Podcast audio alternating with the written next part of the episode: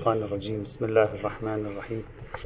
الحمد لله رب العالمين وصلى الله على سيدنا ونبينا وحبيبنا محمد وعلى آله الطيبين الطاهرين. كنا نتكلم في القاعدة الثالثة من القواعد غير النصية التي تستخدم عادة في الاجتهاد الشرعي للتعدي عن النصوص أو ملامسة الملاكات أو ملامسة المناطات أو ما شابه ذلك. التخطي عن حرفية النص وهي قاعدة مناسبات الحكم والموضوع أو قاعدة تناسب الحكم والموضوع أو قاعدة آه، مناسبة الحكم والموضوع نفس المعنى. شرحنا بالأمس هذه القاعدة آه، تداولها بين الفقهاء. عمرها من حيث الاسم من حيث الاسم عمرها لا يزيد عن قرن تقريبا بالحد الأقصى تقريبا من حيث الممارسة موجودة سابقا ولكن لا هذا الاسم غير موجود. شرحنا كيف فسروها كيف فهموها كيف آه، أين أين طبقت ما هي الوسائل التي استخدموها.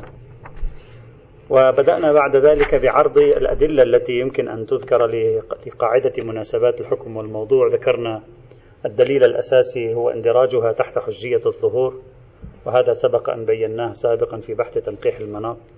ثم قلنا بأن الشيخ الإيرواني حفظه الله تعالى حاول أن يضيف دليلين في المقام. الدليل الأول أسلوب المحاورة وفصله عن حجية الظهور وناقشناه بالأمس. والدليل الثاني أننا إذا لم نعمل بقواعد مناسبات الحكم والموضوع إذا لم نعمل بمسلك المناسبات يلزم تأسيس فقه جديد. وهذا باطل فيعلم أن هذا المسلك أن ترك هذا المسلك باطل. علقنا أيضا على هذا الموضوع قلنا هذا كلام هو نفس الشيخ حفظه الله. في موضع آخر قال هذا مجرد شعار ومجرد إعلام لا أكثر ولا أقل. آه نأخذ بالمسلك حيث لا يكون هناك دليل معاكس له كما فعل هو في قاعدة لا ضرر. نعمل. هو أجرى قاعدة لا ضرر في الأحكام الوجودية والعدمية. وقال لا بأس بذلك فليلزم منه ما يلزم. هذا مبالغة تأسيس فقه جديد. نعم عندما يعارضها الإجماع آه، نوقف جريان قاعدة لا ضرر لأجل الإجماع. نفس الشيء افعل هنا. قل مناسبات الحكم والموضوع قاعدة باطلة ولم يثبت عليها دليل. إذا في مورد من مواردها قام إجماع نثبت نتيجتها بالإجماع. مثلا شمول الحكم الغير السائل قام إجماع عليه. خلاص. هذا لا يعني أن مناسبات الحكم والموضوع ثابتة. هذا بحث تأسيس فقه جديد بحث طويل. يعني ليس بحث طويل بحث ثري. يمكن للإنسان أن يحلل فيه كثيرا لكن أنا لا أريد أن أدخل في هذا البحث. ليس من ليس متعلقا بموضوعنا لكن أحبذ أن يعني تكون هناك دراسة مقالة بحث أحد الإخوة يتحمس لشيء من هذا القبيل. يجمع كل كلمات الفقهاء والأصوليين الذين استخدموا هذا التعبير أو شبيه هذا التعبير آه، لنرى مما كانوا يتوجسون. ما هي المنطلقات التي كانوا ينطلقون منها؟ هل هي مجرد منطلقات نفسية أو هي منطلقات معرفية أحيانا؟ آه، وإذا كانت منطلقات معرفية فهل هي مبررة أو ليست مبررة؟ هذا بحث جميل في حد نفسه. أن ندرس إشكالية بين قوسين تأسيس فقه جديد ودورها في منع الفقيه من تجديد الرأي والفتوى. هكذا عنوان مقالة سيكون. قاعدة بين قوسين تأسيس فقه جديد ودور هذه القاعدة وتأثير هذه القاعدة أو تأثير هذا المفهوم على منع الفقه من أن يتخطى بعض الحدود. هل هذا أمر إيجابي؟ لعله إيجابي. هل هذا أمر سلبي؟ أم لعله سلبي؟ يحتاج إلى بحث. أنا فقط سأكتفي هنا بإشارة قدمها السيد محمد باقر الصدر رحمة الله تعالى وهي من الإشارات القليلة التي رأيتها تتعرض لهذا الموضوع. السيد باقر الصدر في دورتين أصوليتين بحث عن نظرية السيرة العقلائية والسيرة المتشرعية. في إحدى الدورتين بحسب المطبوع لم يبحث عن تاريخ ظهور فكرة السيرة عند الإمامية. في الدورة الثانية بحث عن تاريخ ظهور السيرة. الآن لا أدري أي دورة هي المتقدمة أو المتأخرة لا أذكر. في كتاب مباحث الأصول في أول بحث السيرة عقد السيد الشهيد فصلا حول الملابسات التي أدت إلى ظهور فكرة السيرة عند العلماء. من كلمة السيرة سيرة العقلاء وبناء العقلاء وتباني العقلاء وارتكاز العقلاء وجري العقلاء. كل هذه التعابير لم يكن لها وجود تقريبا قبل الشيخ كاشف الغطاء. لا تكاد تعثر على جملة واحدة. قبل الشيخ كاشف الغطاء في هذا. إذا في شيء نادر للغاية. شيخ كاشف الغطاء أول من فتح الباب بشكل جزئي صاحب الجواهر توسع. شيخ الأنصاري بعد خلص دخلت القضية في الدراسات الفقهية وفي الاستخدام الفقهي. سيد باقر الصدر يقول لماذا جاءت فكرة سيرة العقلاء وسيرة المتشرعة؟ ما الذي جعلها تظهر في خلال قرنين أخيرين؟ وتأخذ هذا هذه الهيمنة. الآن أنت مئات الفتاوى ربما خاصة في أبواب المعاملات أو ربما عشرات الفتاوى كلها ليس لها دليل إلا السيرة العقلاء وليس فقط فتاوى أصول أصولية. أصلا أدلة أصولية تبنى عليها اجتهادات في الفقه. ليس لها دليل إلا السيرة حجية الظهور السيرة خبر الواحد السيرة إلى آخره. فسيد باقر الصديق يقول لماذا جاء؟ سيد باقر يقول العلماء في القرن الرابع عشر عفوا في القرن الثالث عشر 1200 فما بعد يعني من كاشف الغطاء فما بعد. بدأوا يعني يفكون براغي ومسامير بعض النظريات التي كانت هي التي تؤدي إلى تماسك الفقه حتى لا يسقط قطعا قطعا. ما هي هذه النظريات؟ يقول الشهرة الإجماع عمل الأصحاب إعراض الأصحاب بناء الأصحاب. يقول هذه النظريات التي ترجع برمتها إلى الإجماع والشهرة هي التي كانت تحافظ على تماسك الفقه وعدم حدوث شرخ فيه بحيث يبقى يتطور بشكل متشابه. يعني النسخة الجديدة للفقه تشبه النسخة القديمة مع تعديل بسيط.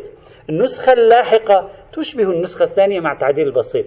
حافظ الفقه على تماسكه وثباته. نتيجة فكرة الإجماع نتيجة فكرة شغل لأن الفقيه أي فقيه مهما بلغ شأوه ومهما أبدع عقله. في نهاية المطاف سوف يخشى من أن يخالف الإجماع. سيقول الإجماع حجة فستبقى الفتوى هي الفتوى. مهما شرق وغرب لن يجد العلم إلا عند أصحاب الإجماع. فسيبقى الفقه على نفس الشكل. يعني النسخة واحدة. تطور النسخ تطور بسيط جدا. في ال applications بيطلعوا آه، مثلا كل يومين ثلاثة تطبيق جديد ها version جديد للتطبيق. يعني يجي يضيفوا فكرة جديدة شيء بسيط. كل فترة طويلة حتى تجد التطبيق يتغير تغيرا جذريا مثلا. مثلا هذا نفس الشيء. كل ألف عام حتى تجد تغير ها؟ يعني معتد به. كل ألفي عام ربما حتى تجد تغير. يقول الشيخ آه، السيد باقر الصدر في القرن الثالث عشر منذ الشيخ كاشف الغطاء إلى الشيخ الأنصاري هذا الإجماع ضرب تحته بحيث انهار لأنه شيخ الأنصاري ومن بعد الشيخ الأنصاري قالوا الإجماع ليس بحجة المحصل منه ليس بحاصل والمنقول منه ليس بحجة. بدأ الإجماع أصوليا يتعرض لنقد شديد. الشهرة أيضا لا حجية للشهرة الفتوائية بدأ الحديث عن قاعدة الجبر بدأ الحديث عن قاعدة الوهن يقول بدأ أصول الفقه يتخلى عن هذه القواعد التي تحافظ على تماسك الفقه وتشابه نسخه المصدرة. هذه تعابيرها ليست تعابيره. بدأ يتخلى. لكن ماذا قال؟ قال مع ذلك الفقه هم بقي كما هو في فترة زمنية لأنه ما زال الإجماع رغم تخليهم نظريا عنه مسيطر عليهم نفسيا. فتجد الشيخ الأنصاري في المكاسب يعمل بالإجماع والشهرة أكثر مما يعمل بالروايات والآيات مع أنه في الرسائل نسف الإجماع ونسف الشهرة ولم يبق لهما باقية. يقول لكن بعد مرور قرن من شيخ الأنصاري تقريبا السيد الخوئي بدأ خطوة جديدة. هذا الذي انهار في الأصول بدأ يأتي بثماره في الفقه بدأ يغير فتاوى. لم يعد يخاف من الإجماع. يعني بقيت قرن تقريبا حتى جاء شخص لديه من الجرأة والشجاعة ما شئت فعبر لكي يعني يطبق يترجم التغييرات الأصولية إلى تغييرات فقهية. طيب هذا في حد نفسه مدعاة قلق. يعني هذه العملية. إذا أنت تخليت عن الإجماعات تخليت عن الشهرات بعدين الفقيه لن يعد له سطوة الإجماع والشهرة لن تعد تسيطر عليه. ممكن كثير من الفقهاء يخرجون بآراء جديدة. وبالفعل بعض الأشخاص الذين لديهم آراء جدا مخالفة دائما ليس لأنهم يعني عندهم كثير امتياز بالضرورة بل لأنهم تحرروا من الإجماع والشهرة. هي بشكل تلقائي عشرات الفتاوى تتغير مئات الفتاوى يمكن تتغير. رأينا في بحث الأطعمة والأشربة كيف أن بعض المسائل لم يكن لها دليل إلا الإجماع بتصريحهم هم. بتصريحهم هم. طيب. فماذا قال, قال السيد الشهيد قال هنا بدأ العقل الأصولي يجد حلا لهذه المعضلة. يعني خائف من المستقبل اخترع نظرية السيرة. هم السيرة العقلائية هم السيرة المتشرعية. صار الشيء الذي لا يمكن إثباته بالإجماع والشهرة تأتي السيرة العقلائية تارة والسيرة المتشرعية أخرى تسد الثغرة حتى يبقى البناء على ما هو عليها لا يهتز أو يتغير معالمه. فجاءت نظرية السيرة في هذا الإطار. هنا في هذه المناسبة الجميلة السيد الشيخ يتحدث عن موضوع تأسيس فقه جديد. يقول تجد في بعض ألسنتهم تعبير يلزم من ذلك تأسيس فقه جديد يلزم من ذلك تأسيس شريعة جديدة وهذا لا يمكن القبول به. ما تفسير السيد الشهيد لهذه الظاهرة؟ يقول تفسيره لهذه الكلمة. هذه الكلمة متى بدأت؟ نفس الفترة اللي بدأ الإجماع يسقط فيها. يعني من زمن الشيخ كاشف الغطاء إلى اليوم تجد هذه الكلمة ويلزم منه تأسيس فقه جديد. ولا يجوز ذلك لأنه يلزم منه تأسيس فقه جديد. هذه الكلمة في نفس الفترة التي بدأ الإجماع والشهرة ينهاران فيها بدأت هذه الكلمة تأتي. فيقول السيد الشهيد يقول أحد تف... يعني هو طبعا يطرح تفسيرا واحدا. يقول تفسير هذه الظاهرة أن الفقيه يرى أنه لو تخلى عن الفكرة ألف سيلزم من ذلك التخلي عن ثلاثين فكرة فقهية. والثلاثين فكرة فقهية تتراكم احتمالاتها في مقابل هذا. ففي الحقيقة ما القصة؟ في الحقيقة سوف تكون هناك تعارض بين إلغاء مناسبات الحكم والموضوع مثلا.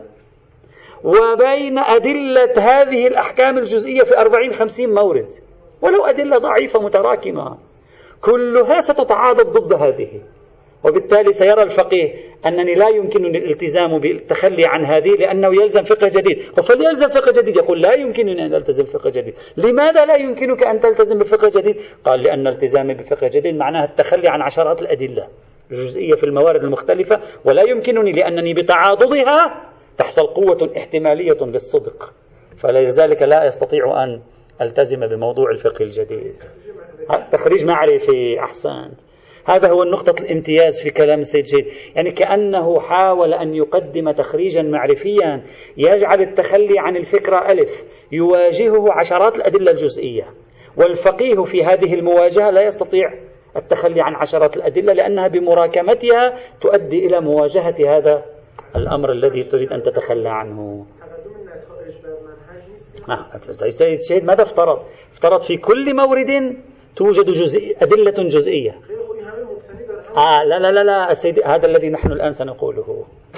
السيد الشهيد افترض أن هذه الموارد الجزئية كل واحد منها لها شواهدها ولو شواهد ضعيفة ولو شواهد ليست بتلك المثابة لكن لها شو... اجتماع جميع هذه الشواهد وهذا على طريقة السيد الشهيد يشكل له بحساب الاحتمالات يعني مشكلة فأراد أن يفسر الصعوبة النفسية على أنها صعوبة ذهنية قائمة على تراكم الاحتمالات.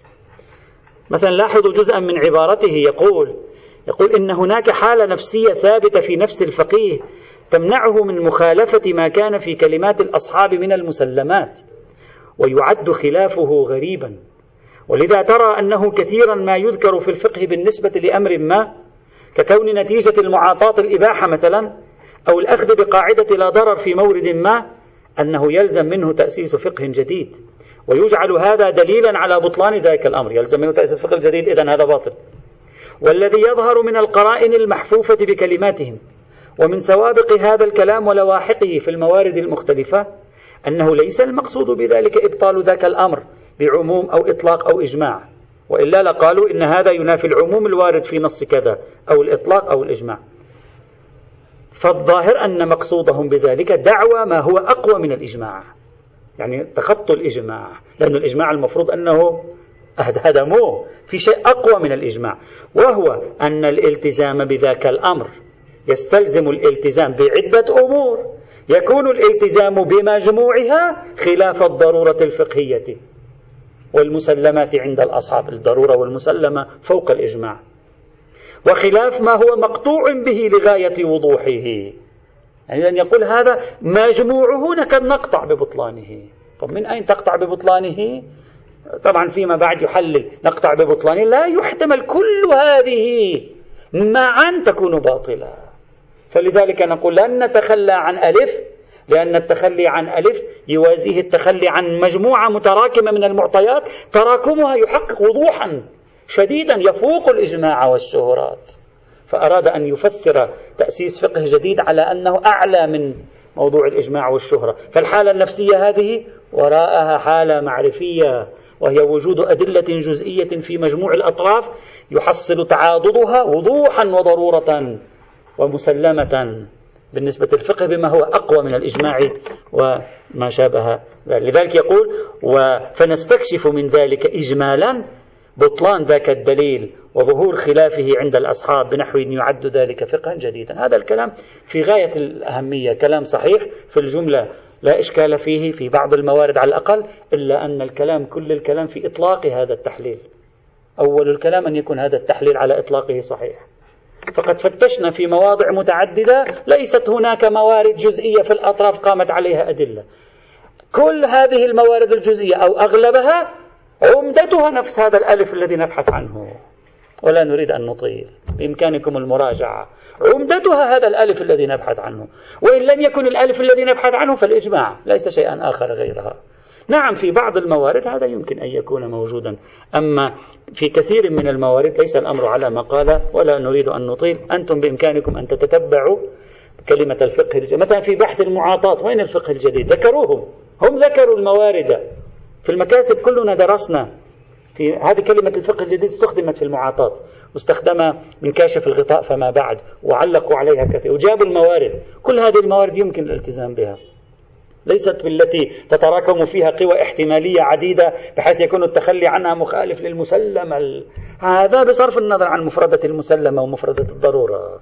على أي حال الدليل الثالث الذي ذكره الشيخ الإيرواني في إثبات مناسبات الحكم والموضوع وهو أنه يلزم منه تأسيس فقه جديد ليس صحيحا على إطلاقه آه، فمناسبات الحكم والموضوع ليس لها إلا دليل واحد يمكن الاحتجاج به وهو عبارة عن إرجاعها إلى الفهم الظهوري بالمعنى الذي قلنا سابقا.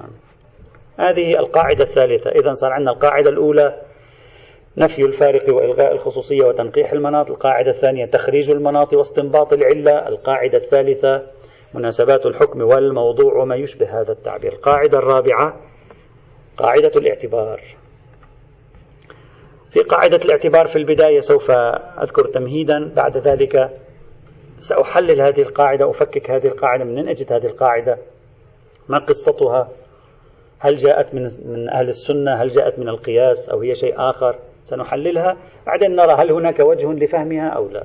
وهل هي شيء آخر غير ما تقدم أو لا؟ تحليل مختصر. نحاول أن ننجزه اليوم وغدا إن شاء الله تعالى. في التمهيد أولا كلمة الاعتبار في اللغة تأتي بمعنيين.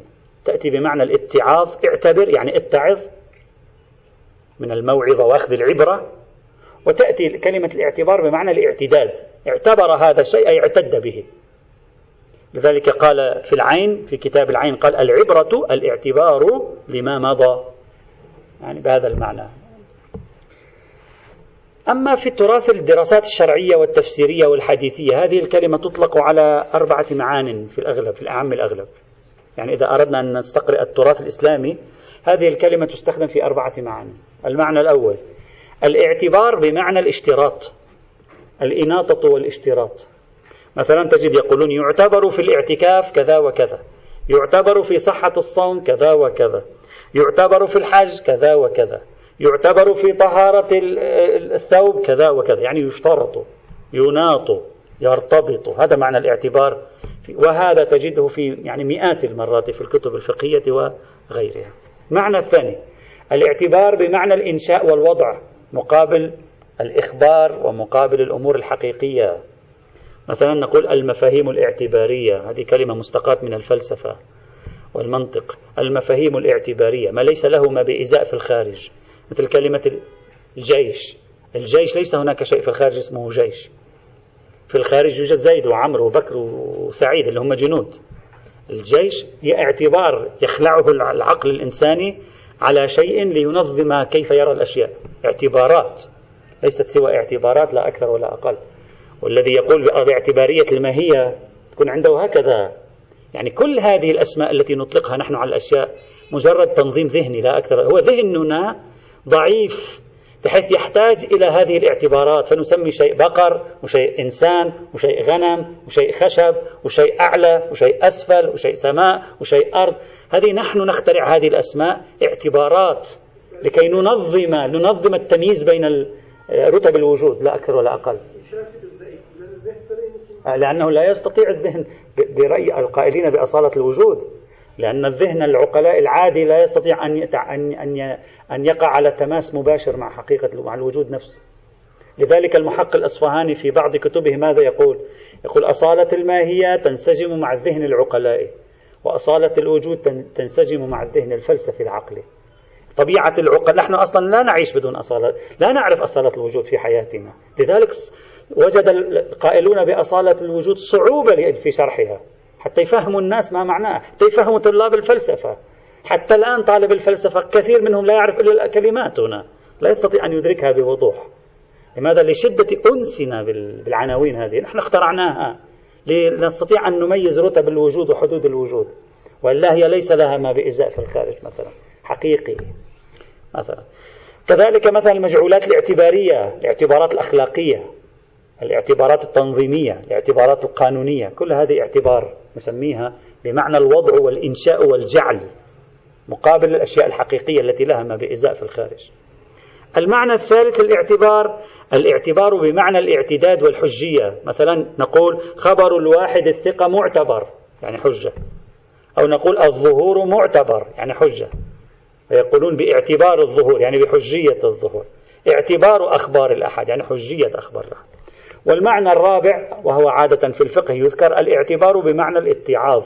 مثلا يقولون يستحب للمتخلي وهو في بيت الخلاء أن يعتبر ما معنى أن يعتبر يعني أن يتعظ. كيف أنه الآن يخرج هذه القاذورات التي هي أذية وكيف أنه قبل يوم كان يطلبها ويبذل مهجته في سبيل تحصيلها تحصيل الأكل. الآن ها هو يخرجها. وهذا موجود في كتب الفقه في كتب الأخلاق مثلا. يعني بل يتعظ. فليعتبر الإنسان أنه يلهث خلف شيء اليوم هو بنفسه يحوله يعتبره قاذورات في الغد مثلا. هذا نوع من يعني البيان الأخلاقي فهذا الاعتبار في اللغة تأتي بمعنى الاعتداد وبمعنى الاتعاظ. أما في الاصطلاح في التداول الاصطلاحي فتارة يأتي بمعنى الاشتراط والإناطة أخرى يأتي بمعنى الإنشاء والوضع ثالثة يأتي بمعنى الاعتداد والحجية ورابعة يأتي بمعنى الاتعاظ وأخذ العبرة. طيب هذه الفكرة العامة للموضوع. الآن نريد أن نبحث شيئا نجده في كتب الفقهاء كثيرا.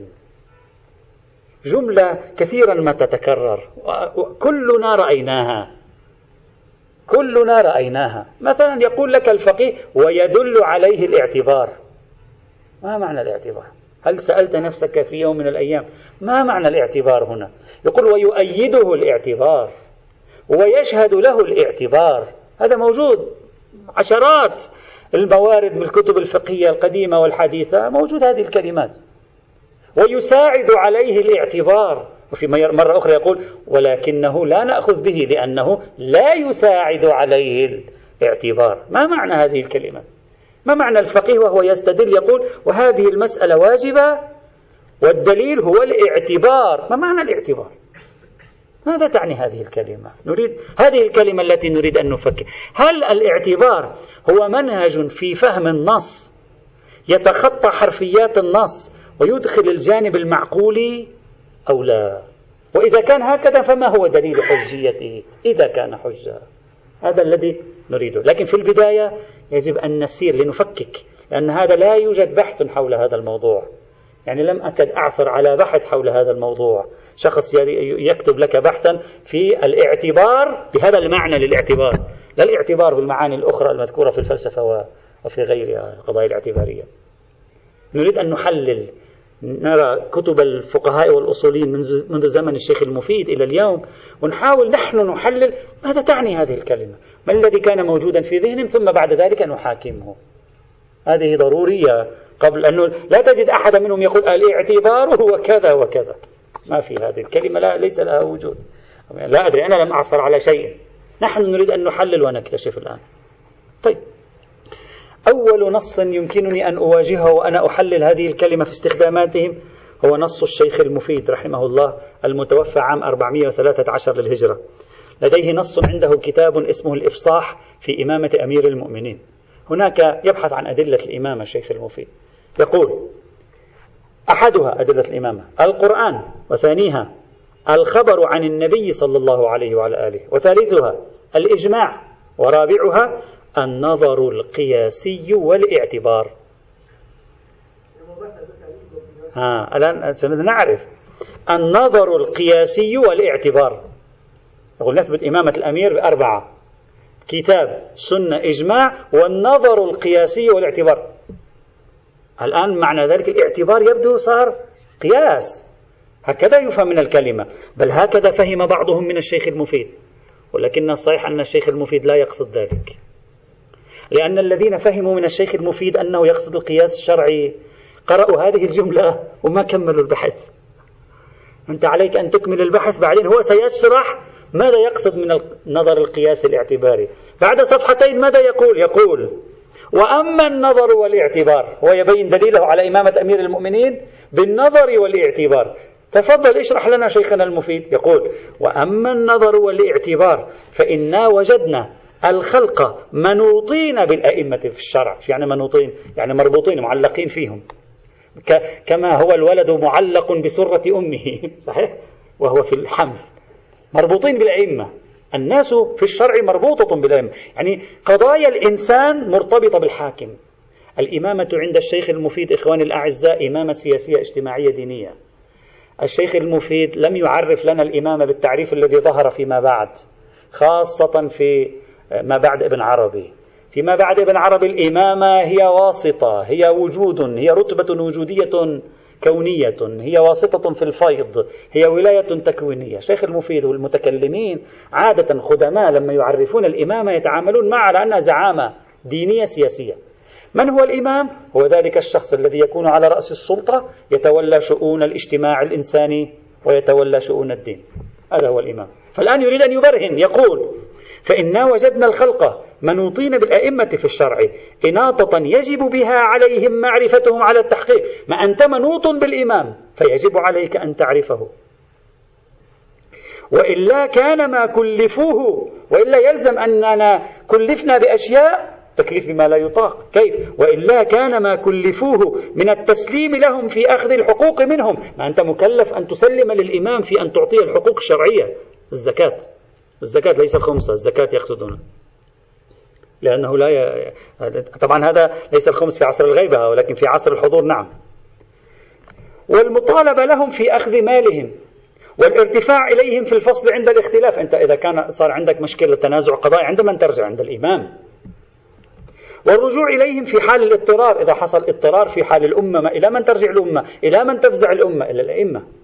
والفقر إلى حضورهم لإقامة الفرائض لأنه دائما كان إقامة صلوات الجمعة والجماعة والجهاد والحرب كلها مربوطة بالإمام إمام المسلمين.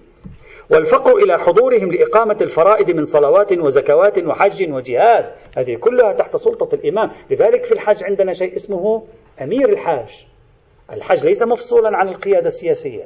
في أمير يضعه الخليفة إمام المسلمين يضعه يتولى شؤون الحجيج. طيب هذه كلها فرائض علينا. طيب إذا لا نعرف الإمام كيف نستطيع أن نفي بها؟ فيجب أن نعرف الإمام. فكيف يكلفنا الله بها؟ وهو لم يعرفنا الإمام. مستحيل تكليف بما لا يطاق. إذا يجب على الله أن ينصب الأئمة ويعرفهم لنا. وهذا دليل الإمامة. هذا تقريب استدلال الشيخ المفيد على الإمامة. لاحظ إذا لما قال النظر والاعتبار ذكر دليله. دليله هل هو قياس؟ لا. دليل برهان عقلي. لأنه استدل باستحالة التكليف بما لا يطاق. فبرهان عقلي. فلا يقصد من كلمة النظر القياسي والاعتبار القياس الفقهي وإنما يقصد بالنظر القياسي والاعتبار الأدلة العقلية. لا أقل لا يوجد شاهد على أنه يقصد غير ذلك. إذا هذه العبارة الأولى للشيخ المفيد تستخدم كلمة الاعتبار في فضاء القياس لكن مع ذلك لا نرى أنها واضحة في أن الاعتبار يراد منه ضرب من القياس. اترك هذه العبارة وتعال معي إلى عبارة أخرى للشيخ المفيد أيضا. شيخ المفيد عنده كتاب آخر كتيب صغير حققه السيد محمد رضا الجلالي حفظه الله اسمه تحريم ذبائح أهل الكتاب هذا فقه. الآن نحن في الفقه. تحريم ذبائح أهل الكتاب. الآن يتناقش الشيخ المفيد مع الذين يقولون بحلية ذبائح أهل الكتاب. هو يريد أن يثبت حرمة ذبائح المسيحيين واليهود. فماذا يقول؟ يقول سؤال. سؤال. طرائق المتكلمين هي سؤال وجواب. إن قلت قلت سؤال وجواب. فيقول سؤال. فإن قال قائل خبروني عما ذهبتم إليه من تحريم ذبائح أهل الكتاب. أهو شيء تأسرونه عن أئمتكم من آل محمد عليهم السلام؟ أم حجتكم فيه ما تقدم لكم من الاعتبار دون السماع من جهة النقل والأخبار؟ واحد الآن الشيخ المفيد يفترض أنه يوجد شخص سني يسألنا يقول له يقول له خبرني هذا أنت تقول حرام ذبائح أهل الكتاب من وين جبت هذه؟ هل أتيت بها من الروايات عن أئمتك؟ من الأخبار والنقل أم أتيت بها من الاعتبار؟ فجعل الاعتبار مقابل الأخبار. وين هذا جعله؟ في الفقه. مش براهين عقلية فلسفية في علم الكلام في الفقه. فهل عندك فيه سماع أو أنت تستخدم عقلك في استنباط حكم ذبائح أهل الكتاب؟ يسأله. الآن يجيب الشيخ المفيد. يقول جواب. قيل له عمدتنا في ذلك أقوال أئمتنا الصادقين من آل محمد وما صح عندنا من حكمهم به. وإن كان الاعتبار دليلا قاطعا عند ذوي العقول والأديان. فإذا الشيخ المفيد يصرح بأن الاعتبار في باب الفقه دليل قاطع عند من؟ عند أصحاب العقول وعند أهل الأديان. فإذا هذا هذا من النصوص التي تجعل الاعتبار عند الشيخ المفيد من الأدلة العقلية القطعية وأنه يقبل بإعمال العقل القطعي في الفقه. وهذا من النصوص النادرة للشيخ المفيد. يعني نادرا ما تجد نصا قديما في تلك الفترة يقول فيه فقيه إمامي بحجية العقل خارج إطار السمع في الأحكام الفقهية. هذه العبارات لم تكن متداولة بينهم. لكن الشيخ المفيد هنا يقولها. يقول لا بأس إذا كان قطعيا. بل.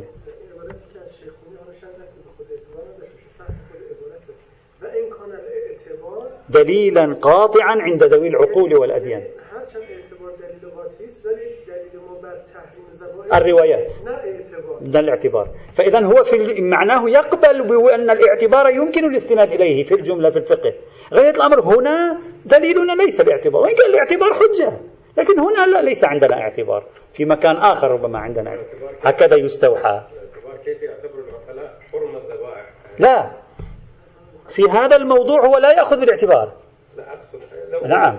لو أخذ بهذا. لعله يقول لك مثلا نجاستهم عدم معرفتهم اختلاف أهل الأديان. الآن بصرف النظر عن الصغرى لا تهمنا لك أن تناقشه. أنا يهمني هنا أن الشيخ المفيد هنا يستخدم كلمة الاعتبار هذا أولا. يعتبره دليل قاطع. ثانيا يوظفه في الفقه. وهذا يدل على أنه ليس القياس المعروف الظني لأنه يعتبره دليل قاطع عند أهل العقول والأديان. فحتما لا يقصد الشيخ المفيد من الاعتبار شيء له علاقة بالقياس. إذا كلمة الاعتبار في عند الشيخ المفيد ليست متصلة بالقياس. هذا يجب أن نأخذه بعين الاعتبار هنا. طيب. ها بعين الاعتبار. نعم. طيب. هذا الشيخ إذا عند الشيخ حتى الآن عند الشيخ المفيد نجد كلمة الاعتبار موجودة ولها وجود في الفقه لكنها تتسم بأنها دليل قطعي. خارج إطار السمعيات. أما ما هي طبيعته لا يشرحها لنا. هل هو القياس؟ بعيد لأن القياس غالبا هو ظني. فإذا لا يوجد مؤشر على أن الشيخ المفيد يربط بين الاعتبار وبين القياس الشرعي. نجي للشيخ الطوسي هنا الأهم. شيخ الطوسي في كتاب الاستبصار ماذا يقول؟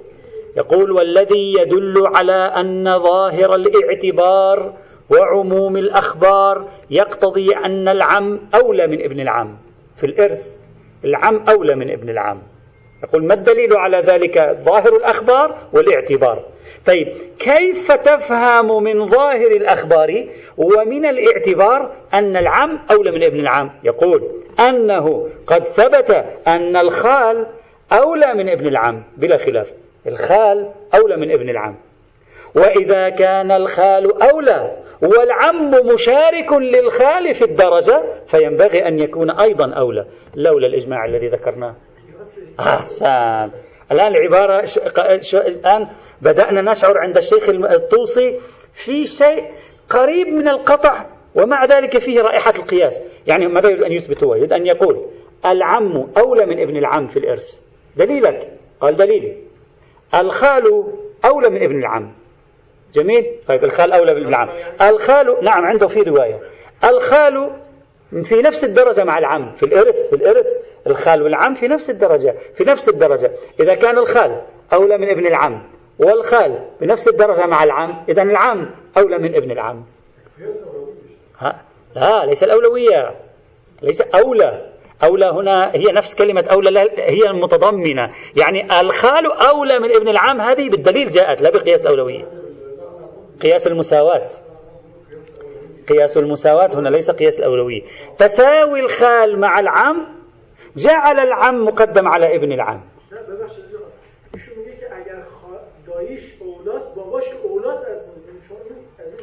لا لا لا لا لا يريد أن يقول الشيخ الطوسي لا يريد أن يقول. إذا كان الخال ها نحن نتكلم عن ميت ثالث. نسبة هذا هو عمه وهذا هو خاله وهذا هو ابن عمه. من هو الأولى بالإرث؟ ابن العم أو العام؟ ما عندنا دليل مثلا. أريد أن أحلل. عندي دليل أن الخال أولى من ابن العم. وعندي دليل ثاني في, في مكان آخر أن الخال والعم في رتبة واحدة.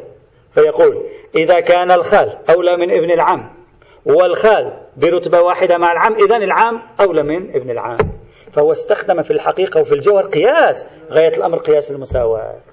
يعني ضرب من قياس المساواة. هنا ليس برهان قطعي عقلي مستقل إنما هو قياس لكن ليس من ذاك النوع الظني المحض من القياس بل هو من النوع الذي فيما بعد رأينا أنهم قبلوه أو بعضهم على الأقل قبله. هذا في الاستبصار في الجزء الرابع صفحة 171 كان يجمع بين الروايات. نعم كان يتكلم يعلق على مسألة فذكر هذا الأمر. إذا هذا النص بالنسبة لنا يؤكد هذا الكلام. يعني الآن الشيخ الطوسي اقترب من فكرة القياس الفقهية. يؤكد هذا الكلام نص آخر للشيخ الطوسي في تهذيب الأحكام. ماذا يقول الشيخ الطوسي؟ لاحظ. الشيخ الطوسي توجد رواية عن يونس بن عبد الرحمن. والرواية موقوفة. لم يروها يونس بن عبد الرحمن عن الإمام. ماشي؟ الرواية موقوفة. لم يروها يونس بن عبد الرحمن عن الإمام. يونس بن عبد الرحمن متهم بالقياس. في العام الماضي بحثنا هذا الموضوع. يونس بن عبد الرحمن متهم أنه يقول بالقياس. هذا مر معنا سابقا. طيب الآن شوفوا عبارة الشيخ الطوسي كيف يتكلم عن الموضوع. يقول فهذه رواية موقوفة لم يسندها يونس إلى أحد من الأئمة عليهم السلام. ويجوز. طيب إذا كانت هكذا منين جابها يونس؟ هذا يونس منين جاء هذه من أين أتى بهذه الفتوى؟ هذه رأيه. من أين أتى به؟ يقول ويجوز أن يكون ذلك كان اختياره لنفسه يعني هذا اجتهاده. لا من جهة الرواية بل لضرب من الاعتبار. وما هذا حكمه لا يعترض به الأخبار الكثيرة التي قدمناها. ماذا يريد أن يقول الشيخ الطوسي يريد يقول هذا يونس بن عبد الرحمن لعله أفتى لنفسه بهذه الفتوى لا لأنه عثر على رواية. إيه إذا من أين جاء بها؟ يقول لأنه بناها على الاعتبار. الآن نحن إذا أخذنا في بالنا ما نعرفه عن يونس وأنه كان يميل إلى ضرب من القياس. ثم رأينا عبارة الشيخ الطوسي في حق يونس هنا. وأنه ممكن تكون هذه الفتوى ناتجة عن الاعتبار. إذا نقترب نقول كأنما الشيخ الطوسي فهم هنا أن هذه من كلمة الاعتبار شيء له صلة بالقياس له صلة بالخروج لأنه يقول لا توجد رواية من خارج الرواية. ثم يقول الاعتبار لا يعترض به الأخبار الكثيرة. يعني الاعتبار لا يمكن أن يكون معارض للروايات. الاعتبار متى يكون؟ إذا كان إذا لم يكن روايات. أما إذا كانت روايات الاعتبار لا يعارض الروايات. إذا هذه الجملة أيضا تعزز احتمال أن كلمة الاعتبار في ذهن الشيخ الطوسي كان لها صلة ما بشيء قياس أو قريب من القياس أو يشبه القياس خارج إطار فهم النصوص. ويتقوى الارتباط بين القياس وبين الاعتبار في كلام الشيخ الطوسي في نص ثالث وأخير. يقول فيه فأما ما ذكرناه من خلاف ذلك من أقاويل أصحابنا فليس به أثر عن الصادقين عليهم السلام. ما في رواية. ولا دليل عليه من ظاهر القرآن. إذا لا آيات ولا روايات. بل إنما قالوه لاحظ بل إنما قالوه لضرب من الاعتبار. الذي هو عندنا مطرح أو في في تلفظ آخر مطرح بالإجماع. يعني هؤلاء أفتوا بهذه الفتوى التي ليس عليها آية. ولا رواية اعتمادا على الاعتبار الذي هو عندنا مرفوض بالإجماع. هذا يرجح أن يكون مقصود من الاعتبار القياس. يعني أنت اجمع ثلاث نصوص للشيخ الطوسي معنى في ذهن الشيخ الطوسي كلمة الاعتبار لها رائحة القياس. تعزز من جمع النصوص الثلاثة أن كلمة الاعتبار لها رائحة. بينما نصوص الشيخ المفيد تعطي أن الاعتبار يشبه الأدلة العقلية التي تعطي القطع واليقين. طيب هذا الشيخ الطوسي. لو تخطينا الشيخ الطوسي وجئنا إلى ابن إدريس الحلي متوفى 598 وهو نص مهم عنده في باب الزكاة يقول وهذا ضرب من الاعتبار والقياس. يعلق وهذه الكلمة متكررة ضرب من الاعتبار والقياس. كأنما هو واحد يعني ضرب من الاعتبار والقياس. وهذه الكلمة تتكرر في الكتب ضرب من الاعتبار خاصة عند ابن تيمية. رأيت أن ابن تيمية يستخدم كثيرا هذه الكلمة الاعتبار والقياس. للاعتبار والقياس. عليه الاعتبار والقياس. في فيدرج الكلمتين في دلالة واحدة. وهذا يقوي أن الاعتبار والقياس إما هو هو أو ابن عمه وقريب منه. آه نعم. من هم؟ شيخ ابن إدريس نعم. ابن إدريس لاحظ. وهذا ضرب من الاعتبار والقياس يرفضه. أيضا معناه الفكرة واضحة في هذا السياق. طبعا ابن تيمية من باب الكلام يجر الكلام. ابن تيمية يقسم الاعتبار والقياس إلى قسمين. في بحوثه التفسيرية عنده كتاب ابن تيمية اسمه دقائق التفسير. يقسم القياس إلى قسمين. قياس في باب الفقه وقياس في باب التفسير. يقول العرفاء والمتصوفة والوعاظ وأهل الباطن الصادقون الذي يقبل بهم هو عندهم قياس. منظوره يعني المقبولون الذين لهم نزعة روحية مقبولة مثل الترمذي. الترمذي الذي هو يقبل به. مثلا يقول هؤلاء عندهم قياس. يعني ما معنى قياس؟ يعني الآية لا تدل على هذا الشيء لكن يقولون الآية يمكن أن نأخذ حكم شيء آخر. ليس حكم فقهي. تحكي عن شيء آخر رغم أن الآية لا تحكي عنه. بضرب من القياس. يعني نقيس هذا على هذا هو واحد. هو واحد. يعني مثلا إذا واحد سألك الآن أنا هذا من عندي مثال. في سيارات في الج... الأطفال الصغار في زماننا يسألون في الجنة في سيارات وموتوسيكلات لأنه ما يهمه في خيل وفي بغال وحمير في الجنة. ذاك في الزمن القديم كان يهمه في خيل بالجنة لأن الخيل تعطيه أبة الآن يهمه سيارة مثلا ليموزين كذا بالجنة موجود سيارات أو بالجنة فقط يعني مثل بستان باغ. نريد نعرف يعني فيها تقنية. فهو دائما يعني يتصور على ما هو يستلذ ويريد. فهنا مثل هذه المورد ابن تيمية هكذا يعتبر. يقول في القرآن لا يوجد شيء من هذا. لا يعطي إيحاء أن الجنة هكذا. لكن تستطيع أنت أن تقيس هذه على هذه. يعني بأي جامع بجامع أن فيها كل أساليب الراحة. فيقول القياس التفسيري مثل القياس الفقهي معرفة غير المنصوص بالمنصوص. وهناك أيضا معرفة غير المنصوص بالم ويسمي ذلك القياس والاعتبار التفسيري والقياس والاعتبار الفقهي. على أي حال لا نريد أن نتوقف عند آه، إذا بعد هذه الفترة نجد كلمة الاعتبار والقياس تطلق بشكل متكرر واضح لذلك نجد مثلا المحقق النجفي يقول أما الوجوب فلم يحضرني دليل عليه عدا الاعتبار الذي لا يصلح دليلا. فتجد كلمة الاعتبار تتكرر مرفوضة لا حجية الاعتبار لا قيمة الاعتبار لا هذا تجد عند فريق كبير. إلى اليوم هذا أيضا تجده. لكن وهذا مشهد. هذا مشهد. ما هو هذا المشهد الأول؟ مشهد يجعل الاعتبار قريبا من فضاء القياس. قريبا من فضاء الظن والتخمين ويضع عليه علامة استفهام لا يقبله. لكن تجد عند فريق آخر من العلماء عبر الزمن أيضا عبارات يفهم منها أنهم يأخذون بالاعتبار. ولا يفهم من الاعتبار أنه دليل عقلي قطعي. هذا هو الذي نريد أن نبحثه. لا يفهم منه أنه دليل عقلي قطعي. وبعد المراجعة رأيت أن هذه المحاولة أي الاعتماد على الاعتبار في الفقه رغم أن المورد ليس مورد أدلة عقلية قطعية رأيت ذلك قد ظهر بشكل واضح في القرن العاشر الهجري إلى اليوم وخاصة عند المحقق الأردبيلي.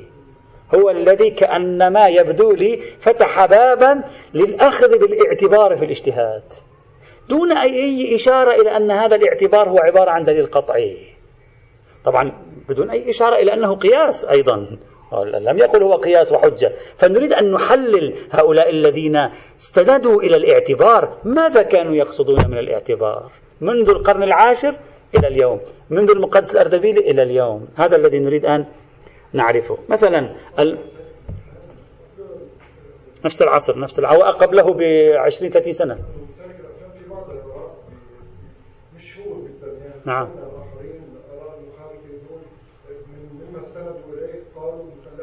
نعم. نعم نعم نعم موجود. لا كلمة الاعتبار قبل الأردبيلي موجودة قرأناها الآن. أنهم يستندون آه، لا يقبلون يقبلون موجودة. لكن منذ زمان المحقق الأردبيلي كلمة الاعتبار صارت مقبولة. موجود هذا التع... لكن في ألسنة العلامة الحل المشكلة في مثلا في كتاب التذكرة موجود. قليل. تذكرة ينقل آراء ينقل آراء الفقه السني. لا تستطيع أن تعرف الموقف. بعدين سوف أتوقف عند كلمة أنه هل استدلوا بالاعتبار لوحده أو لا يوجد مورد استدلوا بالاعتبار لوحده. هذا يجب أن ندقق فيه بعدين إن شاء الله. يعني مستقلا. يعني هل قالوا مثلا لا يوجد عندنا دليل إلا الاعتبار؟ إذا فنفتي على ضوئه. هل هذا وجد أو لا؟ فالمحقق الأردبيلي في بحث الحج يقول ويجوز الرمي عن المعذور. يدل عليه الاعتبار والأخبار. يفتي. في مورد آخر يقول يحرم بيع السلاح لأعداء الدين ويدل عليه الاعتبار. و... لا نعرف. الآن نريد أن نحلل. ويدل عليه يفتي على أساسه ويقول ويدل عليه الاعتبار وأنه معونة على الإثم والعدوان. يجيب أدلة ويقبل بالاعتبار. يعني يطلقه إطلاق المسلمات. ما الاعتبار يساعد عليه وأنا أخذ به. وأحد أدلته الاعتبار مثلا. مثلا في موضع آخر يتكلم عن استثناءات بيع العين الموقوفة. يقول ثانيها ما إذا لحق موقوفا عليهم حاجة شديدة وضرورة كلية. مثلا عندنا بستان وقف على الفقراء والمساكين أو وقف على ذرية فلان. وهؤلاء وقعوا في ورطة بحيث اضطروا إلى أن يبيعوا البستان. لا يخرجون من ورطتهم إلا ببيع البستان. محصول البستان لا ينفعهم.